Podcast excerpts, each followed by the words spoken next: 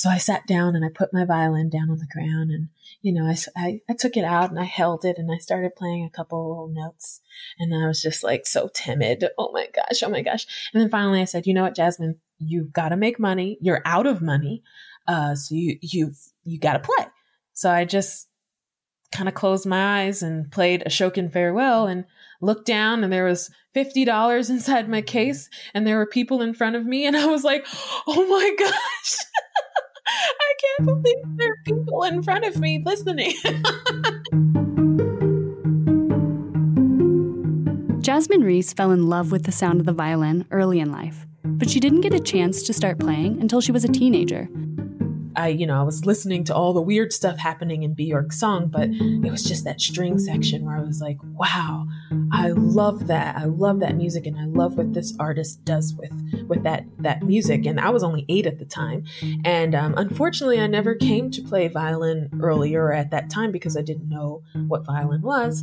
When I got a little bit older, I knew what instruments were. And I decided that I was going to buy one because I had been working as a babysitter. And so I said, I'm going to buy myself a violin. And so we were driving in the car one day, my mom and I, and we were running errands and I was sitting in the passenger seat, of course, at 14, or actually I think it was 13. And there was a music store that had violins for sale. It was $110. And I had just gotten my babysitting paycheck. And I was like, Mom, stop the car. And she did. And I jumped out of the car and ran into the violin shop and bought the violin. For Jasmine, this felt like getting a late start. By comparison, most professional violinists begin when they're very young as 3 or 4. Jasmine says that this idea chipped away at her self-confidence throughout high school and most of college. I was 14. I probably was playing in the advanced orchestra by the time I was 15. And those kids had been playing for 7, 8, almost 10 years at that point. And so, you know, I had this sense of imposter syndrome. Like, do I really belong here? Even though I've been practicing 6 hours a day, do I really sound as good as these kids, you know? And so it was a very unhealthy relationship with violin for the first few years of my time with it. And, early 20s, when I was in college, I didn't go to music school because while I was just extremely passionate about this instrument and had this overwhelming need to play it and to communicate through my violin to other people by performing, or, you know, there was still this unhealthy nature where I had to prove something or I had to show people that you could start later in life. Although Jasmine was encouraged by her teacher to go to music school, she worried that it wasn't the responsible thing to do. She was plagued both by self-doubt and by the idea of needing a more grounded career. So she studied journalism and pre-med at the same time. Jasmine says that she thinks it's possible that a growing sense of imposter syndrome and setting an ambitiously high bar for herself sparked a downward spiral that changed how she saw the trajectory of her formal education. I don't know if that caused, I doubt that caused major depression, but it definitely was kind of like the spark of major depression. Over 200 pounds. I had gained over 100 pounds during my battle with depression while in school, just from eating, you know, just all that comfort eating and being isolated and not wanting to go out of my dorm and out of my apartment. And then I moved in with my mom because I thought maybe that would help me, and it didn't. I just became even more isolated in my corner of the house, you know, and I became messy and it was just terrible. I couldn't, you know, so opposite from who I was prior to whatever had settled upon me because I didn't know what was going on. And all of a sudden I was just this messy person who was, I'm pretty much in a hoarding type environment in my room. And there was stuff you couldn't walk in my room without stepping on something. It was terrible. And then, you know, I was isolated and it was like, you know, I went from being this person who was eager to go to class. I would look up, the catalog would come out 6 months before and I was already selecting all my classes for the next semester. I love that. But when I came down with this depression, I didn't even do that anymore.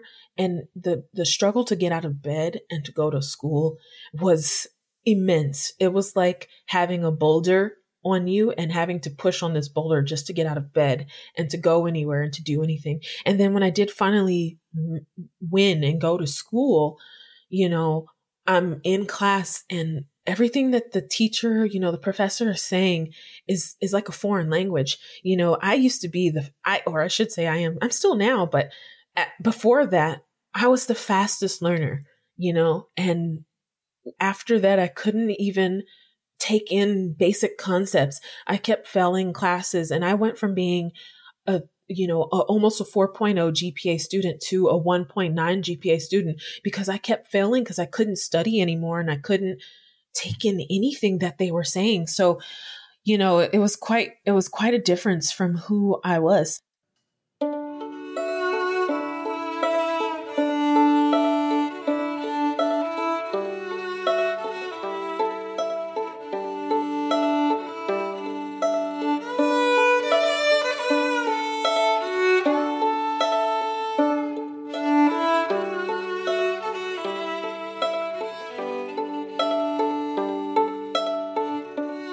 Welcome to Dynamo Jenny. I'm your host, Jessica Zephyrs with Adventure Cycling Association. Today we look at the tough moments, the ones that are completely out of our control, the ones we bring upon ourselves, and the ones that lead to bad ideas but great stories. When the going gets tough, they say, the tough get going. It's a phrase that conjures rugged individualism. It makes me think of cowboys, dust, and bootstraps, but honestly, I just don't buy into it. Perhaps, rather, it's in these moments where we grow toughness, our fortitude and our resiliency. What helped Jasmine find a bit of her old self in the midst of her depression was her dog and her mom's Walmart bicycle. Being a high-energy dog, Fiji needed a lot of exercise, so Jasmine would haul out the bike and take Fiji on long, wandering runs around town. She says that during these rides, she would find a piece of herself she thought was gone, a part of that driven girl she knew and liked, and she wanted that feeling to continue. So in 2013, with no prior touring knowledge and very few resources, she packed up her bike and Fiji and just started pedaling.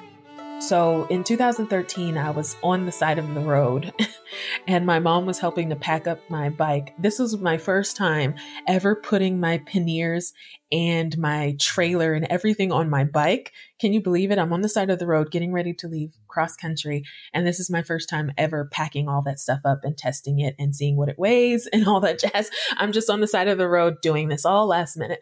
And so my mom's trying to help me get the panniers on my bike and I'm struggling with putting the bags on. And then I have to put, you know, Fiji's like looking at me like, what's going on? What are you doing? You know? And so I'm putting this trailer on the bike and getting geared up and putting my poncho on because it looks like it's about to rain. And then it starts sprinkling, you know, and the rain starts coming down and I see my violin and it's just this flimsy case, you know, cheap case. And my violin's a little bit more expensive. You know, I had to do like a layaway thing for it. And I'm like, oh, I don't really know how to protect it. I didn't think that far. And so I said, Mom, I think I'm going to leave my violin in the car because, I don't think I'm going to be able to take that with me. So I didn't meet my touring violin until I got to Indianapolis. So I started in New York, New Jersey, the outskirts. And when I got to Indianapolis, it maybe had been a month into my tour and I was missing my violin, something crazy. And a friend of mine, who I had worked with while I was studying at the university in Columbia, Missouri, she said, Jasmine, I can buy you a cheap violin. That way, if something happens to it, you know, you don't have to worry. It's a cheap violin. It doesn't matter. And so she went to this wonderful shop called Fiddler Shop, fijapod.com. I'll throw out a plug for them because they've helped me a lot throughout my tour when it comes to music and things of that nature. So they had, you know, these student violins, really good quality. And even though they were less expensive, they still sound pretty good. So, she ended up getting me one of those and, they sent it to Indianapolis and I was so happy to finally have, you know, my violin. And so I had a plan at this point. I'm going to just put my violin in a trash bag or something like that, heavy duty trash bag, and that'll protect it from the rain and things of that nature. And I kind of, you know, I had a plan about what I wanted the violin for while I was on my tour. I really wanted to use it as a way to make money, to kind of get out of this fear of performing, this fear of, you know, at that time I was starting to learn more about myself and how I needed to stop the self-doubt, stop this perfectionism and all that jazz. And I just needed to perform more, and not have so much fear around it. So I wanted to use it as a way to just play for anyone I met. And so I started challenging myself. Like I would stop at random places and there would be, you know, I kind of cheated because there would be no one around and I'd take out my violin. But even that act was good because I was afraid, period, to take out my violin and play at any chance that someone might walk by and see me playing or hear it. So the very act, even though there were no people around, the very act of taking out my violin in this public space or on the outside was still pretty brave of me for my, you know, my level of fear. And so I would take it out and just start playing. And then finally, when I got to Kansas is where I had an opportunity to actually play in front of people. And I was like, so scared. Oh my gosh. And I was staying with this wonderful man and his wife, Ben. I'm pretty sure he'll be okay with me mentioning his name, but his name was Ben. And he's still around. He's just not in Kansas anymore, but he was one of my warm showers hosts and he played the concertina. I can't remember what instrument that was. Maybe it was a little hammered dulcimer. I can't remember, but we decided we were going to play a few tunes together. So he set up a spot for us at the local farmer's market, and I played Ashokan Farewell, and I was shaking in my boots, but I did good. And there was a video of it. I'm pretty sure it's somewhere still on YouTube. But yeah, so that's kind of my relationship with it. But still in 2013, my focus going on that cycling tour was not violin. It wasn't about recapturing my love of violin. It was about finding me, you know, because I thought I had lost so much of myself. I thought I had, you know, because of major depression. I didn't know I had major depression at that time, and I didn't understand what was happening to me. So that first bicycle tour was really about what happened to Jasmine and what can I do to make her this person she used to be, this energetic person she used to be again. So I didn't really, you know, violin didn't come into the picture. It wasn't the main point of things. And so I didn't really take it out much on that tour. It was with me and it was like this crutch. It was something I needed because it was this old part of Jasmine, you know, it's like that was the Jasmine who needed violin to survive. And so it had to be in the background, even if I wasn't touching it or playing it. So yeah, that's kind of the touring violin that I met in 2013. And then it kind of shifted in 2016. In 2016, violin became a central point again, but it wasn't the central point in the sense of I need it to live. It was the central point in I love this instrument. There's no reason why I shouldn't be learning it and trying to accomplish playing some other music on it and possibly even making money from it. You know, after that first bicycle tour, I kind of approached life a lot differently. That one, you shouldn't have regrets. Two, you should do the things that make you happy. And three, your life should be filled. You should be living your day to day with as many happy moments as possible. And you can't do that if you're doing something you don't love, or if you're, you know, if you're unhappy or if you have a lot of regrets. So that's in 2016, I started that tour with this idea that I love violin. And so therefore I should be doing it and I should be learning it and I should be trying to play as much as possible and overcoming a lot of my fears.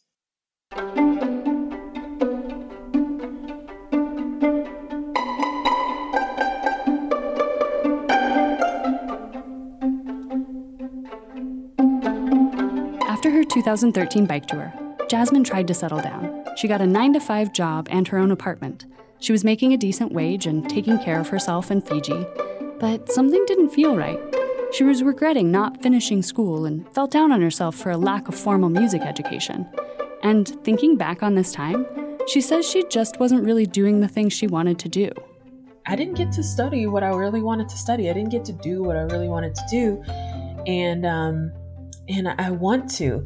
And I started asking myself, well, why does it have to be in an actual institution? Why can't I get that same education out there on the road? And you love cycling so much and you love music so much. Why can't you do those both at the same time? I mean, what? I mean, that's the best university there is.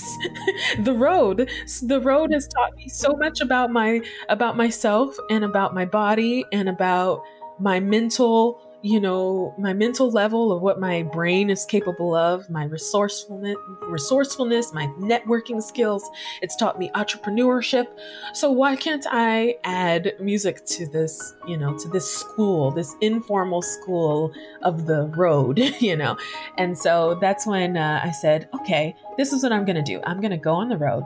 I'm going to meet professional musicians, force myself to play with them, force myself into situations that would normally scare the crap out of me, such as performing or street performing on, busking or being in actual venues, house concerts. And I'm going to let the road serve as my school, as my education. So I found some people, because my plan was to go from Indianapolis to Austin. And then when I got to Austin, I was going to hitchhike up to Seattle. Actually, I wasn't going to hitchhike. There was a woman who I had prearranged with who was going to take me up there, but she ended up canceling. So when I got to Austin, the plan was to hitchhike up to Seattle, but I couldn't find anyone going directly to Seattle. So I ended up finding a Craigslist rideshare with a woman to California. And then from California, I found another Craigslist rideshare up to Seattle. And then at that point, I hadn't really played violin. Oh, actually, I did for a couple of people. I tried to. In between Indianapolis and Austin, I think it was that first night out on the road, I stayed with a Warm Showers host, and I played Kreisler's Liebeschleid for them. And I think I'm pronouncing that right. If anybody's listening to this, I'm so sorry that I pronounced that wrong. But I played that for them, and I was scared, but I was just so happy that I was doing it. I was like, oh my gosh, this is first test of Jasmine's road school of music. Yes, I'm having my first trial recital for someone. To kind of skip over all of that for now. When I got into Canada, that's when I started going, meeting fiddlers and going to competitions. I hitchhiked to a competition and won $50, even though I had just heard about it like a few days prior. I can't believe it, because I had to learn 3 fiddle tunes. And okay, so I had to learn 3 fiddle tunes, and so I did that in a day, and I thought, okay, I completely bombed. I'm not going to win anything. And so I went back to my host house, and I was just like, okay, well, I guess I'm leaving tomorrow, because I don't have to stay here for the 3 days for the competition anymore. And so they call me and they're like, where are you? You've made it to the semifinals. I'm like, what? I couldn't believe I made it to the semifinals. And so they said the thing that I was most disappointed about in that was that I had to learn 3 more tunes. So I said, oh my gosh, I have to learn another 3 tunes now, because I made it to the semifinals. So I worked hard. I made, went to the semifinals, and then I made it past that. And then I won, I think it was third place in the open amateurs or something like that. I can't remember what category, but I can't believe it. So they sent me like my $50 check. It was amazing. I was like, I'm truly making money as a musician now. Oh my gosh, it's official. It was amazing. But I didn't get to do classical music the way I really wanted to. I did mostly fiddling, because I was completely unprepared for how big fiddling culture is in Canada. Just there's all of these different forms of fiddling, and I didn't know that at the time. I was like, I thought for sure there was going to be some classical music, but I could not find classical events for the life of me. It was all fiddle. And so I just learned Canadian old time tunes and traditional tunes, and what was the other, Quebecois, I can't remember how it's Quebec, style fiddling, and then Métis fiddling, which is from the First Nations, and a mixture of First Nations and I believe French. So there's all these different styles, and then of course when you get to Nova Scotia, you have a lot of the Celtic or Scottish fiddling traditions there, and so. It was just amazing to learn all these different styles. And so by the time I finished Canada, I was completely full on all of these different forms of fiddling. And I said, okay, now I know what I love. And while fiddling has made me a good amount of money across Canada, because that was the popular style of music going across Canada, I also knew that I wouldn't be happy if I just played fiddle tunes. I knew I needed to get back to the thing that I fell in love with violin for, which was classical music. And so that's when I started. I found a teacher online and I started studying with him from the road. Sometimes when I had a place to stay, you know, he would give me lessons via Skype. And then I would try to play different classical tunes for people. But I think in 2016, that was finally when I had a switch that I just loved life itself. The very act of breathing, the very act of seeing the blue sky, of all the animals around me. And then, of course, all the things within my life. I can't put into words the shift. But it's just, I don't know. I just love living. I love my body. I love what my body's capable of. I love hearing my heartbeat. I love the way my brain works. I like looking at my hands and seeing them there. You know, it's just, I don't know. I don't know how to explain it. And it's such a shift from depression, which makes you feel like you've lost everything. That's how depression makes you feel. It makes you feel like all the things that you need to survive are no longer there. And therefore your will to live is stripped from you. And, but when you love life for just what it is, then you don't need the will anymore. So therefore, I don't think I've ever had a suicidal thought or anything of that nature, because I just love life for life. And I don't need all of these things around me to feel complete. I don't know if I'm making sense. I feel like I'm rambling, but, I don't know. It's just, it's just beautiful to be at a stage in life where I don't feel the need to attach to specific things to feel like my life is meaningful. I'm just happy to be here.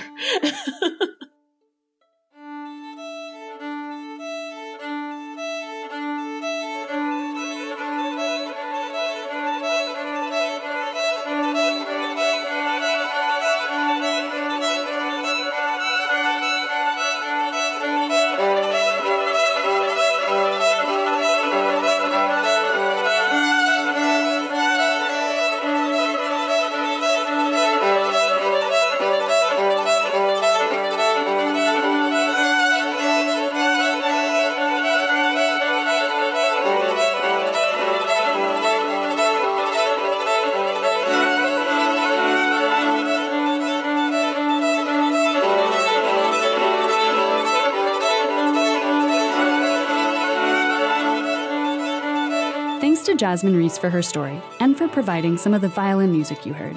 When we're not in the middle of a pandemic, Jasmine is a full-time bicycle nomad working remotely from wherever she is at the moment. You can follow her adventures on her website, fijapod.com.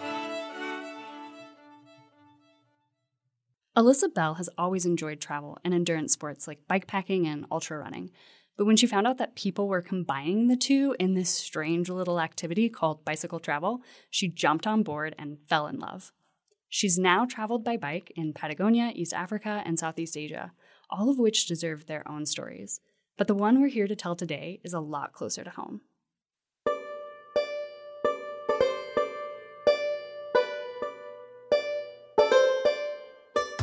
I've always been inspired by just sort of these like long lines on maps, whether with ultra running or backpacking, anything that goes from A to B through beautiful or interesting places, just kind of captures my imagination. So that was there, but I didn't think I would act on it. And then while touring in some of these other places like Southeast Asia, Patagonia, I started thinking, wow, I'm learning so much about these other cultures and getting to experience them in this way that I've never experienced before while traveling in other ways. And I wonder what my country would look like in the United States through the eyes of a traveler on a bicycle.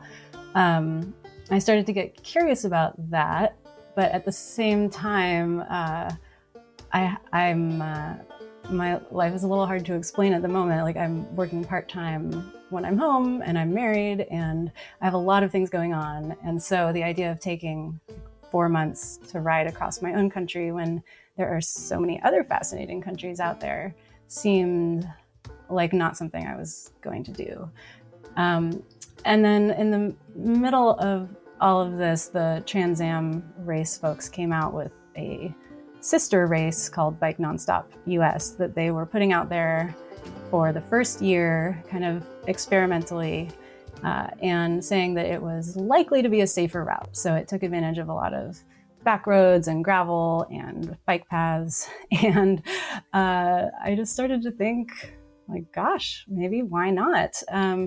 Like what a perfect combination. I could see my own country on a bicycle, but also with this push to go faster, it would be like a pretty efficient use of time, if that makes sense. It would be intense in different ways than I was used to, but like still this kind of intensity that I like.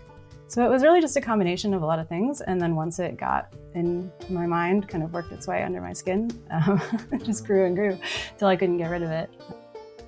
So Alyssa signed up. As for training, she counted on the miles from her last bike tour to carry her most of the way.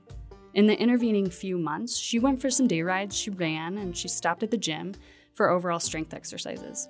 But in terms of hours in the saddle in the month or two leading up to the race, there just weren't a ton. What she did do was a lot of route research and gear planning. I raced on my long-haul trucker, Surly, my touring bike. Same one that's been with me for all my other trips. Yeah, it's interesting because I had only ever ridden with a touring setup. So like having never raced an unloaded never raced an unloaded bicycle, I didn't really have any other approach that I was aware of besides just stripping down a touring setup as much as possible. So I decided that instead of panniers, I would try to just pack lighter and take everything I would have put in my panniers and put it in a dry sack and strap it to the top of my rear rack, because then I would have like a more aerodynamic setup and a little bit lighter packing list. But at the same time, I wasn't ready to ditch that rack and go to more of the bike packing setup that people use. So people who started racing bicycles in like a single day format or an overnight sort of start from an unloaded bike and then add these smaller bags and just put the bare necessities in. So I kind of came from the opposite direction. Also, I think I was motivated by not wanting to spend a bunch of money and wanting to stick with what I knew. So I'd done a lot of touring with this rack before and knew it worked for me and figured I would just make it work. From a gear perspective, I would have gone with a bivy sack. I now understand why most people who do these races take bivy sacks instead of tents, just to save a little bit of weight. And probably would have shelled out for the more streamlined bike packing bags as opposed to the rear rack, because there were some times where the gravel was kind of rough and the dry sack was slipping off to the side, and that was kind of the last thing I needed at those times. So yeah, it worked. But if I had known how incredibly important all of this was going to be during like 16 hours of riding day in and day out, I think I would have decided it was worth a little bit of extra money to have a more ideal setup. I went into the race a little bit unsure of what to expect. I'd heard that the cycling culture can be a little intense sometimes, a little maybe judgmental about equipment or that kind of thing. I didn't really know, but coming from a bicycle travel background, I was a little worried about how the actual cycling community would accept me. And also knowing that I would be the one of very few women. So there were only, I think, 3 women in the field, with most people being men, also older. I think I was one of the youngest people. So a lot of men in like their late 30s, 40s, 50s, even 60s. And then me, a woman in her early 30s. So I was really pleasantly surprised when I showed up at the start line. And instead of being laughed at when people saw my bike, people were really curious. They asked questions. They were like, wow, is that a long haul trucker? Like, that's cool. Or you must be really hardcore. You're going to race on that thing. But like in a very supportive way. And then I got to know some of them a little bit better during the race. Not very many, because most of them were rather far ahead of me. But there was a group kind of in the back of the pack who were very experienced with this type of racing and could ride much faster than me when they chose, like, in order to stay and talk with me, they had to slow way down.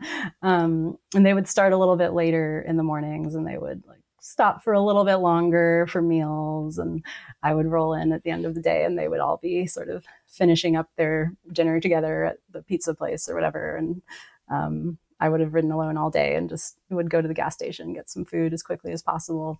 So we leapfrogged for a little bit like that. And they were just the most supportive, delightfully crazy people I have ever met. Like they make me look normal and the things that I do look mild, right? By comparison.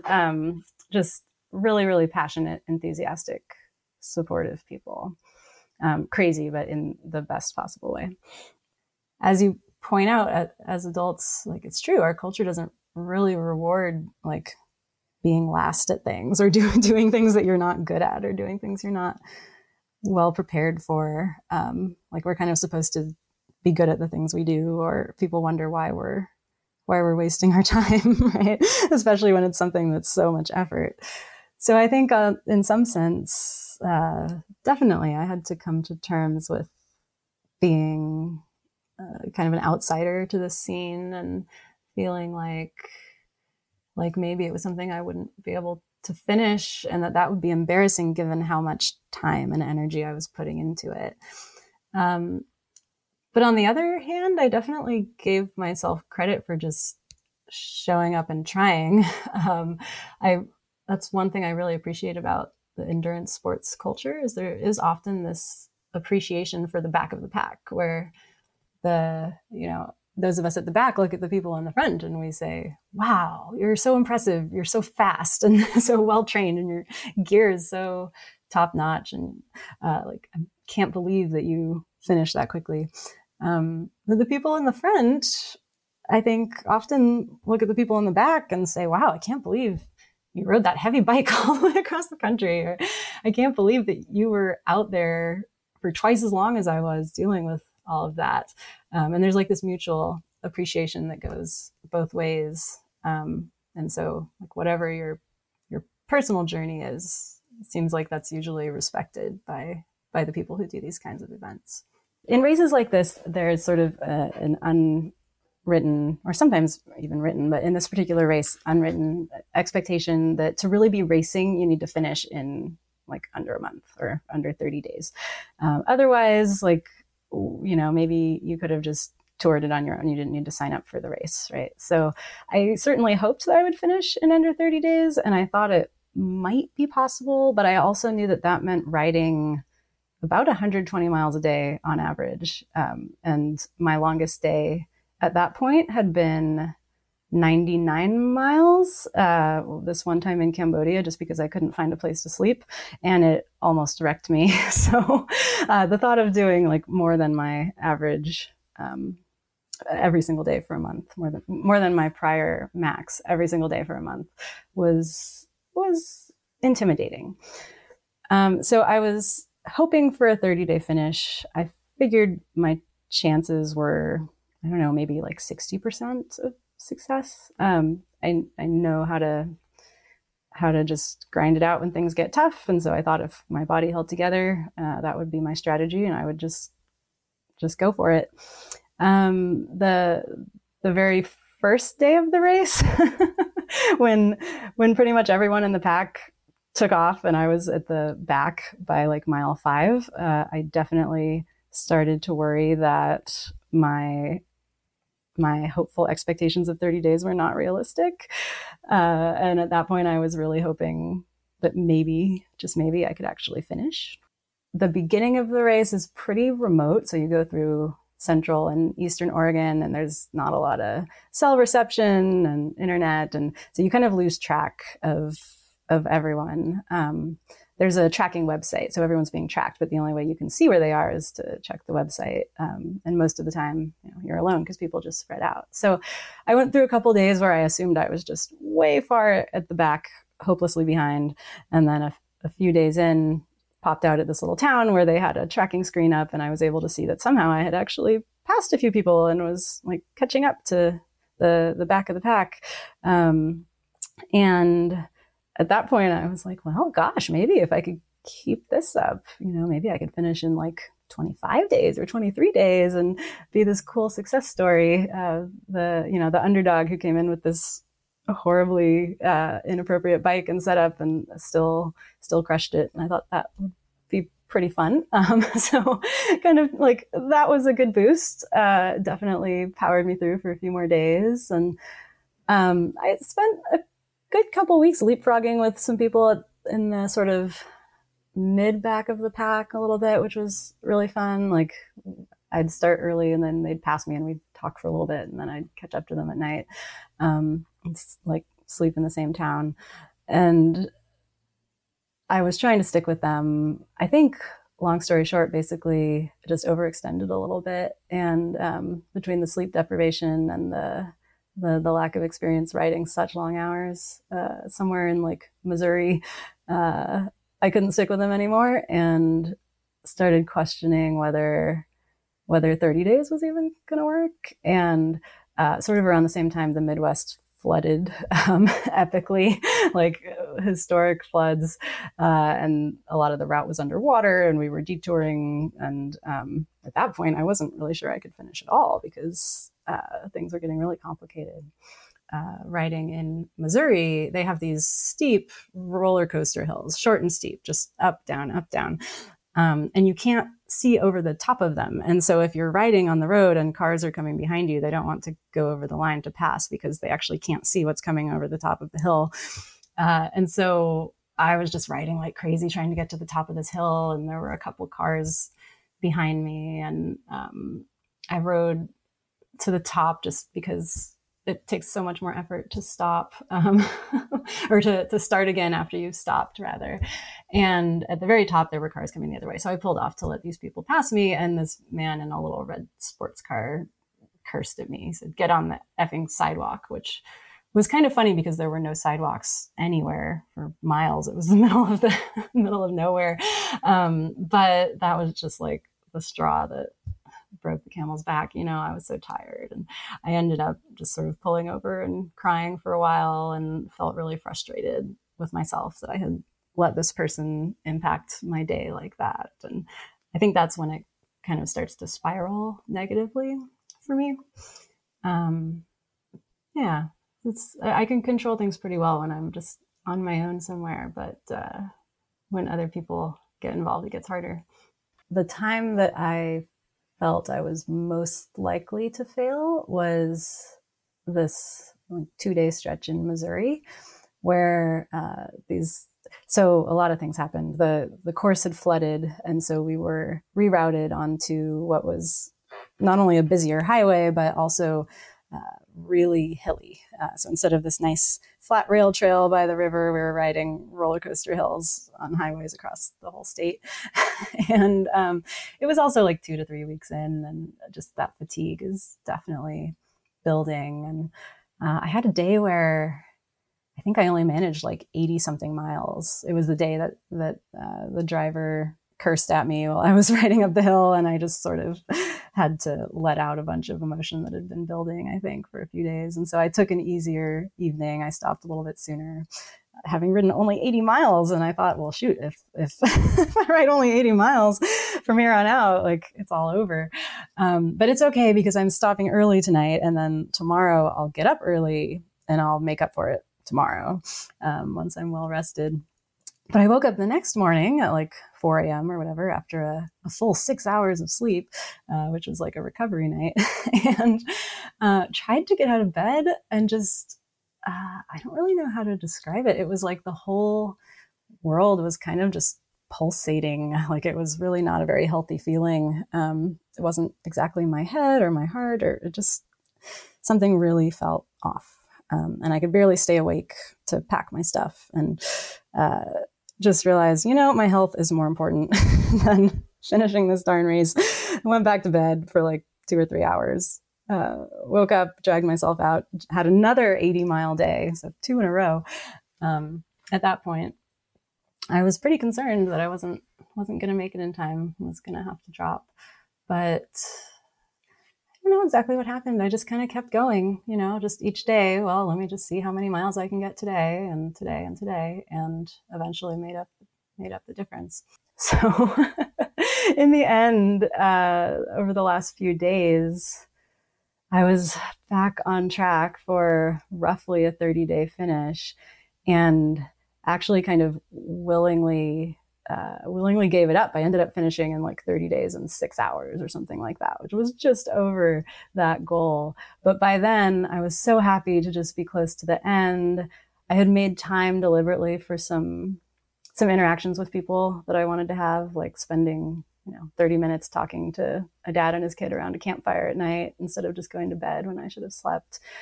And I knew that I wanted to finish in DC during the daylight, just for my own enjoyment of the moment. So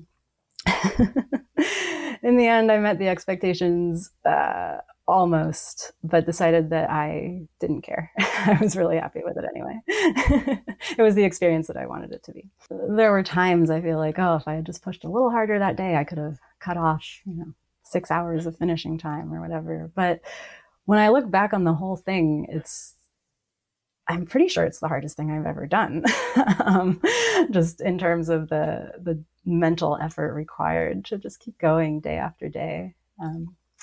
I'm pleased with the time I finished it in. I'm pleased that I did it. I'm pleased with the experiences that I had along the way and the way that I got to see my country. In some ways, it's not so different from abroad. I mean, it turns out the United States is a big, really diverse place. I happen to live in the Bay Area in California, which is my little bubble. And I've always known that it's very different from a lot of other places in the country, but it's a totally different thing to actually physically be in those places on a bicycle, completely vulnerable and, in the middle of everything. And to feel that. So the understanding of what it's like to spend your time in these tiny towns that we have dotted all across the country, spending so much time in gas stations and convenience stores and seeing all the people who come and go there and what they're buying, and this is maybe their daily routine, and I'm just passing through and getting to see it from that perspective. Obviously, politically speaking, things are a little polarized right now. And where I live, I experience a lot of one side of that. But I met people across the country who have very different political views from me, but who completely welcomed me and were kind to me and didn't care at all about where I'm from or what my views are. They just wanted to connect as humans. Which is really nice. I kind of feel like this should be something like this should be required for everyone at some point. Not to ride a bike across the country, but just to interact face to face with people who have different experiences.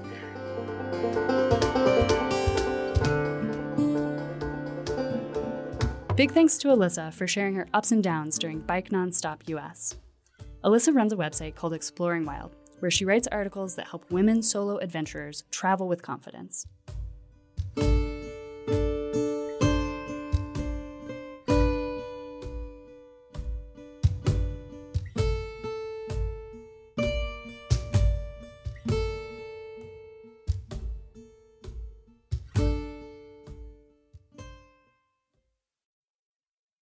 When Laura Killingbeck wants to change her life, she commits. It's the kind of commitment that tosses normalcy and familiarity out the window, hops on a plane, buys a bike from a shaman, and takes off with nothing but a Hello Kitty backpack. When Laura and her partner Scott broke up, they were living together in Costa Rica. Laura had a decision to make, and she made it swiftly and adventurously, even if the outcome wasn't exactly what she'd hoped for. Just a warning, this story mentions the topic of sexual assault. Here's Laura. I started solo touring by bicycle when I was 21. It was a very sudden experience. So I was working in a nightclub, and it was one of those jobs where you know, you're bleach blonde and you have all this makeup on and you're tottering around on these, you know, spindly high heels. And it was very fascinating and very fun for a while until it wasn't. And it kind of just wasn't the place that I needed to be anymore. And so I went home one night from this job and I was just like, I'd like to go anywhere else.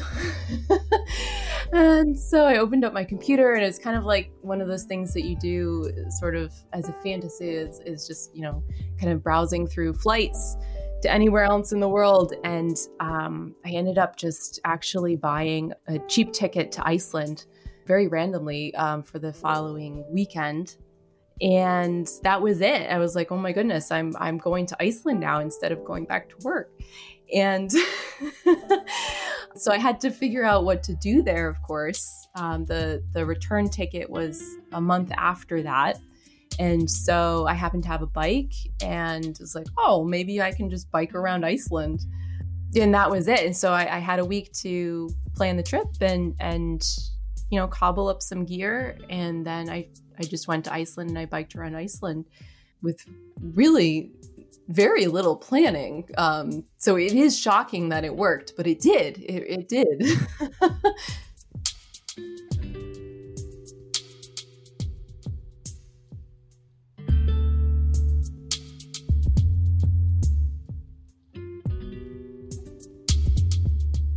I had been living in Costa Rica with my partner, Scott, at the time, and we broke up.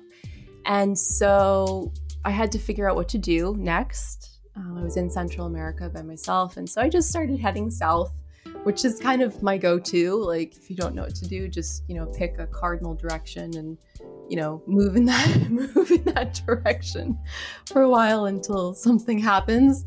So I headed south and took some buses and hitched some rides and eventually ended up in Bogota, Colombia. And so I stayed with a Colombian couch surfer named Juan in Bogota. And Juan ended up being this amazing person.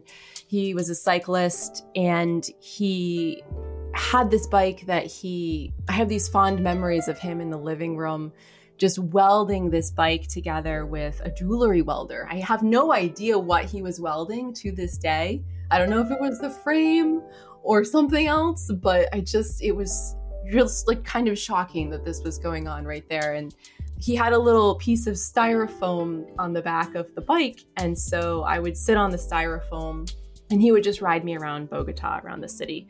And so I started to get to know the city by the back seat of a bicycle and just kind of fell in love with it and was like, all right, well, I'll live here then. You know?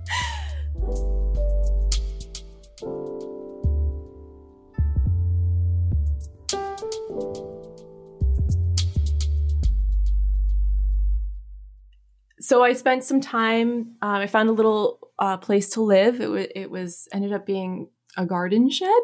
So out in the middle of the city, people have little kind of enclosed yards, and someone had built a small garden shed and they were renting it out as a place to live. And so I moved in there and it was perfect for me. I love small spaces. A little ways into that, my ex-partner contacted me and told me that he had gotten cancer. And so it was a big, you know, terrible thing. We were separated, but at the same time, you know, this is someone that I loved very much. And so I ended up flying back to the States and visiting with him as he was going through that, and then flying back. And during this time, we rekindled our relationship. And so I ended up kind of planning for, okay, well, I've kind of moved to Colombia. Maybe he can come too. You know, like, we'll just like figure this out. And so I found a volunteer position as a park ranger in the Andes. And so I went through this program and I got Scott a position as well. And so I was going through this and, you know, it's like, great, well, I've moved to Bogota and I'm going to, you know, be a park ranger and, you know, Scott will come. And I realized halfway through this process that I had a visa and that visa was going to expire very quickly. And so, you know, in all of the excitement of this adventure, I hadn't checked into that one tiny detail. unfortunately.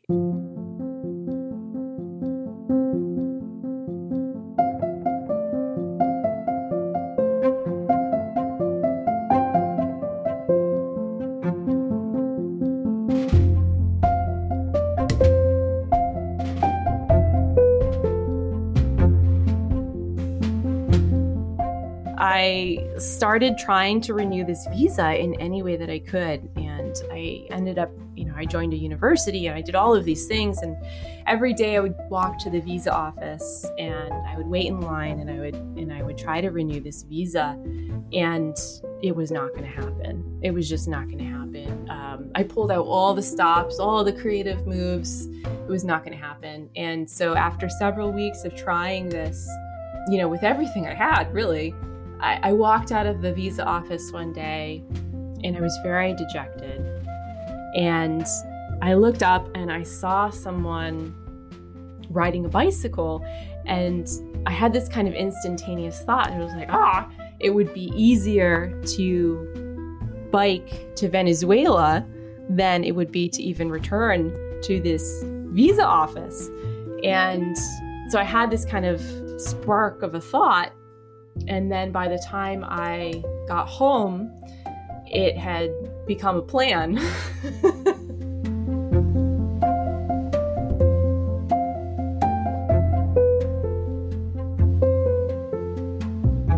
I decided that I would bike to Venezuela, figure out how to renew my visa at the border, and then come back and have this park ranger position with my partner. And so, of course, I didn't have a bike or anything. So I, started looking around, and a friend of mine had a used bicycle. And so I went to his house, and he happened to be the son of a shaman. And so he was selling this used bicycle, but it came with all of these, he had me eat these like funny berries and all of these different things. So it was a whole experience of getting this bike, and I had to pay him $50 and then give him a kiss on the cheek. And that was the transaction, is all of those different things. And so I got this bike for $50, and I went to a flea market and I looked around for something that I could use for a pannier. And I found this little Hello Kitty children's rolling backpack for like $6. And it was nice because it has that flat back, because it's a rolling backpack. And so it has like a flat side. That was my bike setup. So I was like, great, I'll just, fill this up with some gear, and I'll, bike to Venezuela, which is, 1,000 or 1,500 miles away, depending on how you go. And kind of at the last minute, I was like, maybe I shouldn't bike by myself to Venezuela. Maybe I should try to find someone who will come with me. And so I posted a message on Couchsurfing. So Couchsurfing has an online forum where you can post messages. And I said, hey, I'm Laura, biking to Venezuela. Does anyone want to come along? Leaving in a few weeks. If so, meet me at this acoustic rock concert at the Half Sandwich, which is what this venue was called, was the Half Sandwich. Meet me at this concert on Saturday. So obviously this plan is not going to work. There's no way it can work at all. As you have it, Saturday arrived. I went to the Half Sandwich for this concert.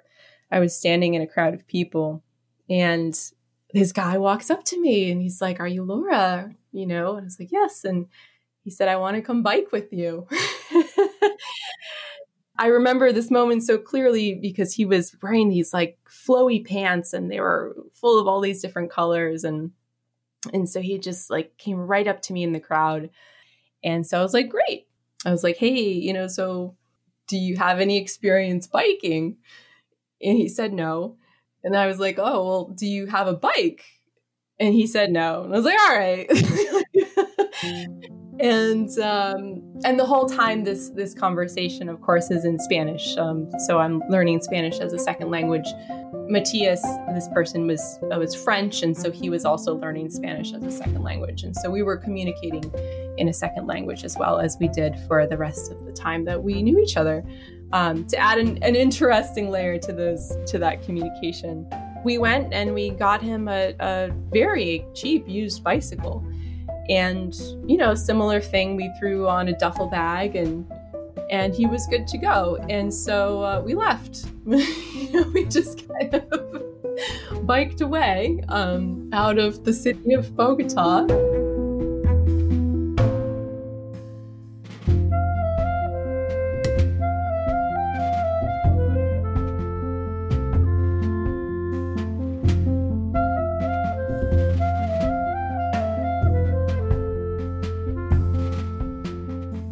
So I had done my first two bike trips alone.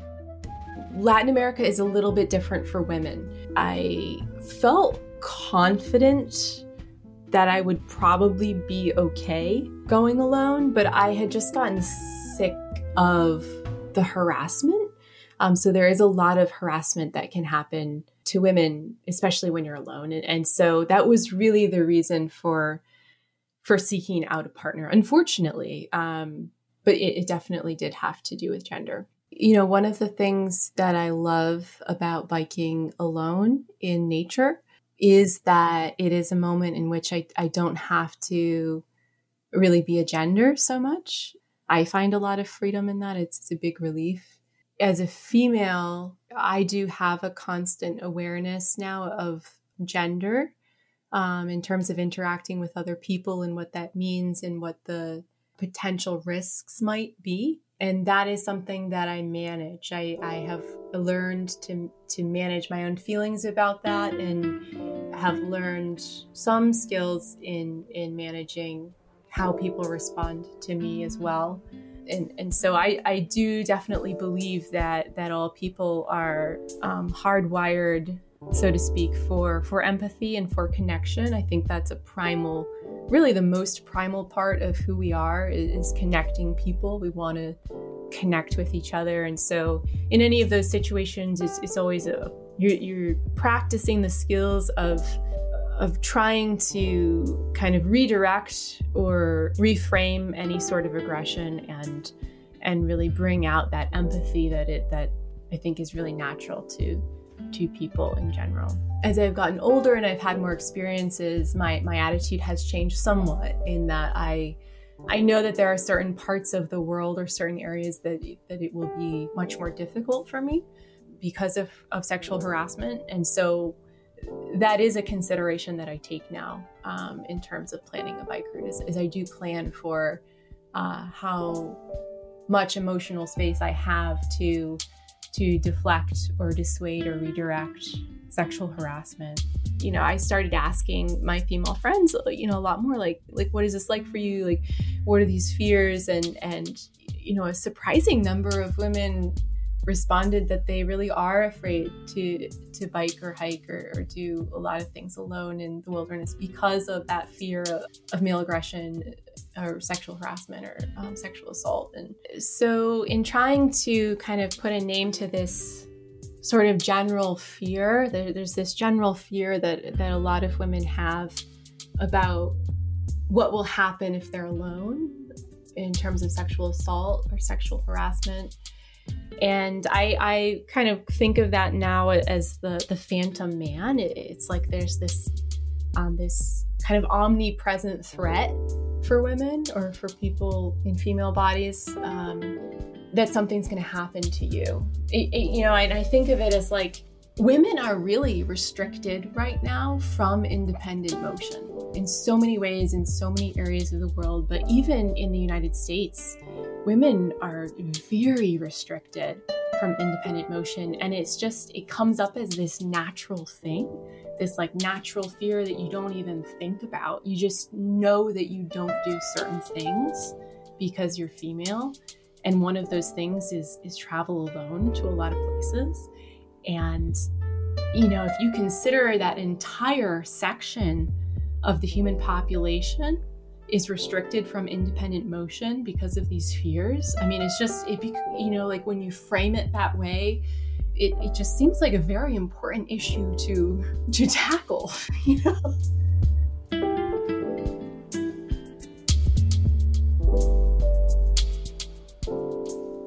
And it's a lifelong lesson for me, I think, to to change my own behavior to not capitulate to a lot of those expectations. It's a work in progress for sure. And I feel, you know, that I am a radical feminist. I write about gender. I think a lot about gender. I read a lot about gender, and it's still a daily process for me to continue to learn about it. It's a big thing. It's one of the biggest parts of my life, really. You know, I think one of the ironies of there being such a massive restriction on independent motion for women around the world because of that fear of sexual assault is you're kind of faced with a dilemma of, well, do I go anywhere anyway and kind of take these risks or do I stay home? I do feel strongly that staying home doesn't solve the issue. Like if the problem is a restriction on independent motion for women, then continuing that doesn't solve it. Like we have to do something. I think one thing that has happened in the past is that women have been blamed for sexual assault. Like, you know, if you go alone to a certain place and you are sexually assaulted, then it's like, oh, well, why did you do that? Like, you know, it's a very strange thing. And so I do think that talking about these issues in a direct way and telling the stories and giving women space to tell those stories is really important to change the situation and to solve the problem. Expecting women to stay home doesn't solve the problem.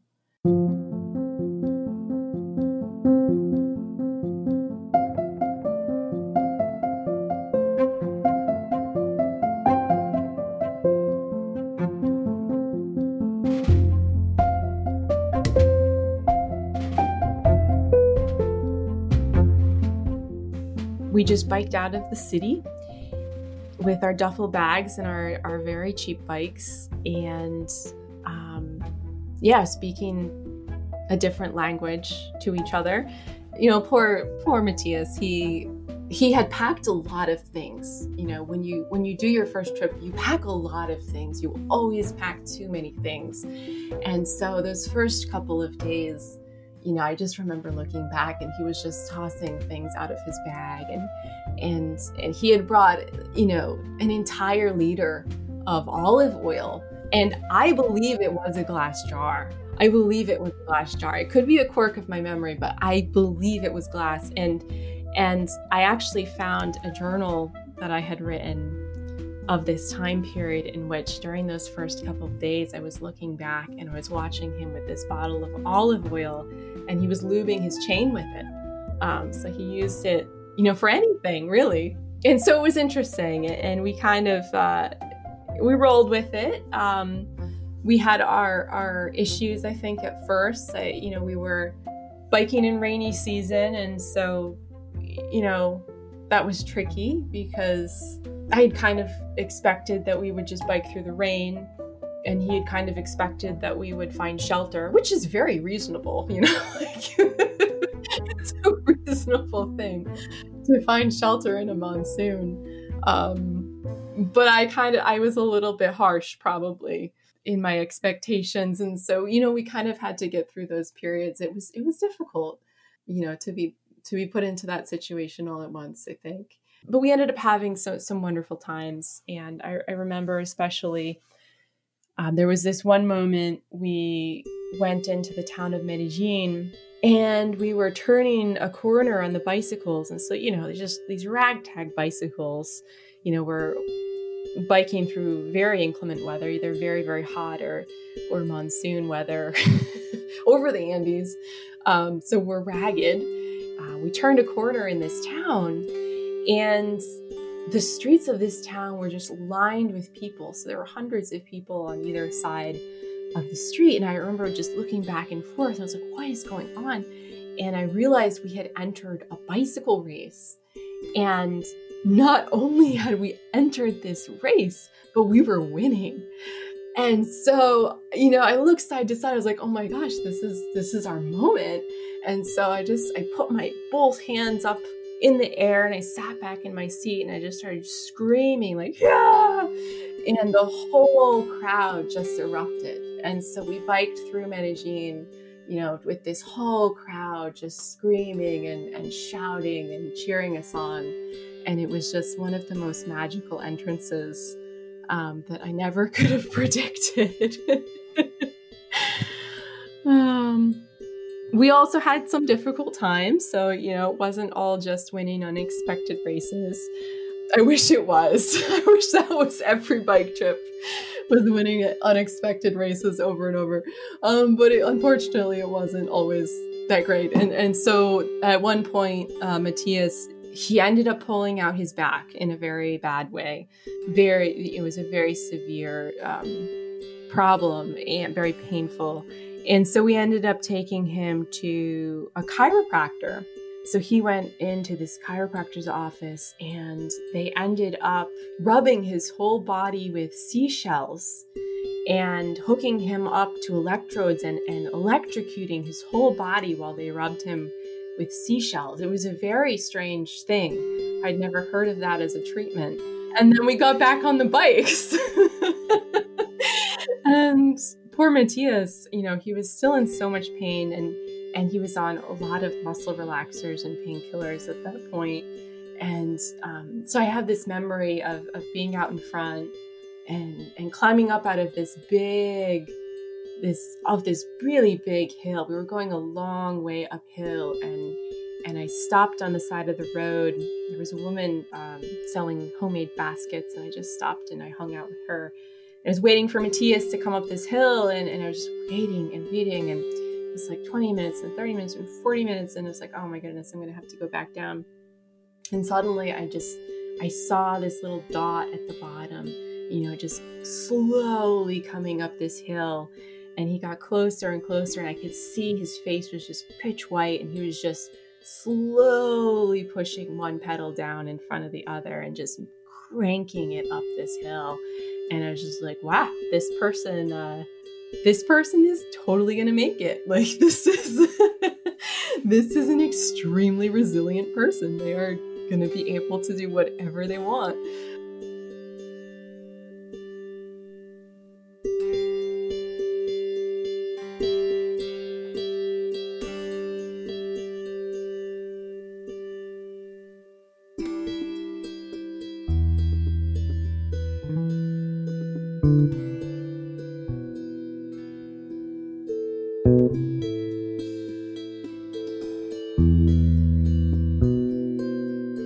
And from there on out, I feel like, you know, he kind of bounced back and we had a really good trip from there. It was, you know, Colombia is an incredible country. People were so generous to us and so kind and hospitable. It was really amazing. You know, we eventually got up to the coast, and I ended up getting very sick. So I was biking with that and ended up the last section of that trip getting to the border of Venezuela was across a desert called La Guajira Desert. And it's just a brutally hot desert. There's nothing there. I mean, and so you're just going, you know, just kind of slowly pedaling forward through that heat and in these wide open spaces. And I remember being so depleted at that point from being sick for so long, and just kind of focused on getting to this border where I was going to miraculously renew this visa. And so eventually, you know, made it to the border, got to the customs and tried to renew my visa. And failed, and completely failed. And so after all of that, they definitely didn't renew my visa. It was really sad at the time, but probably predictable. I mean, why would they renew my visa? It doesn't make any sense. So that didn't work, and so then I had to call my partner Scott and tell, you know, he was set to arrive in a couple days into the country and become a park ranger with me. And I had to tell him that, you know, we couldn't do that anymore, and would he like to go for a bike ride?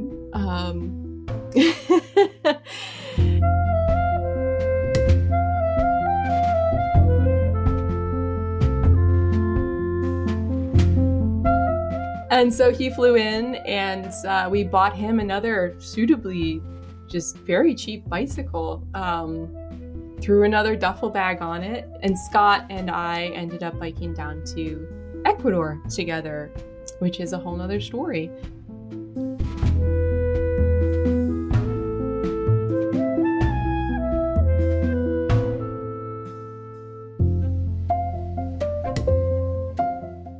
A huge thank you to Laura Killingbeck, who recorded this beautiful story for us not once, but 2 times.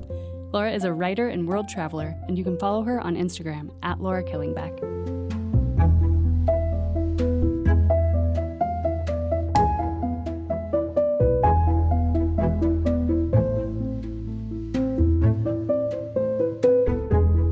Dynamo Jenny is a project of Adventure Cycling Association.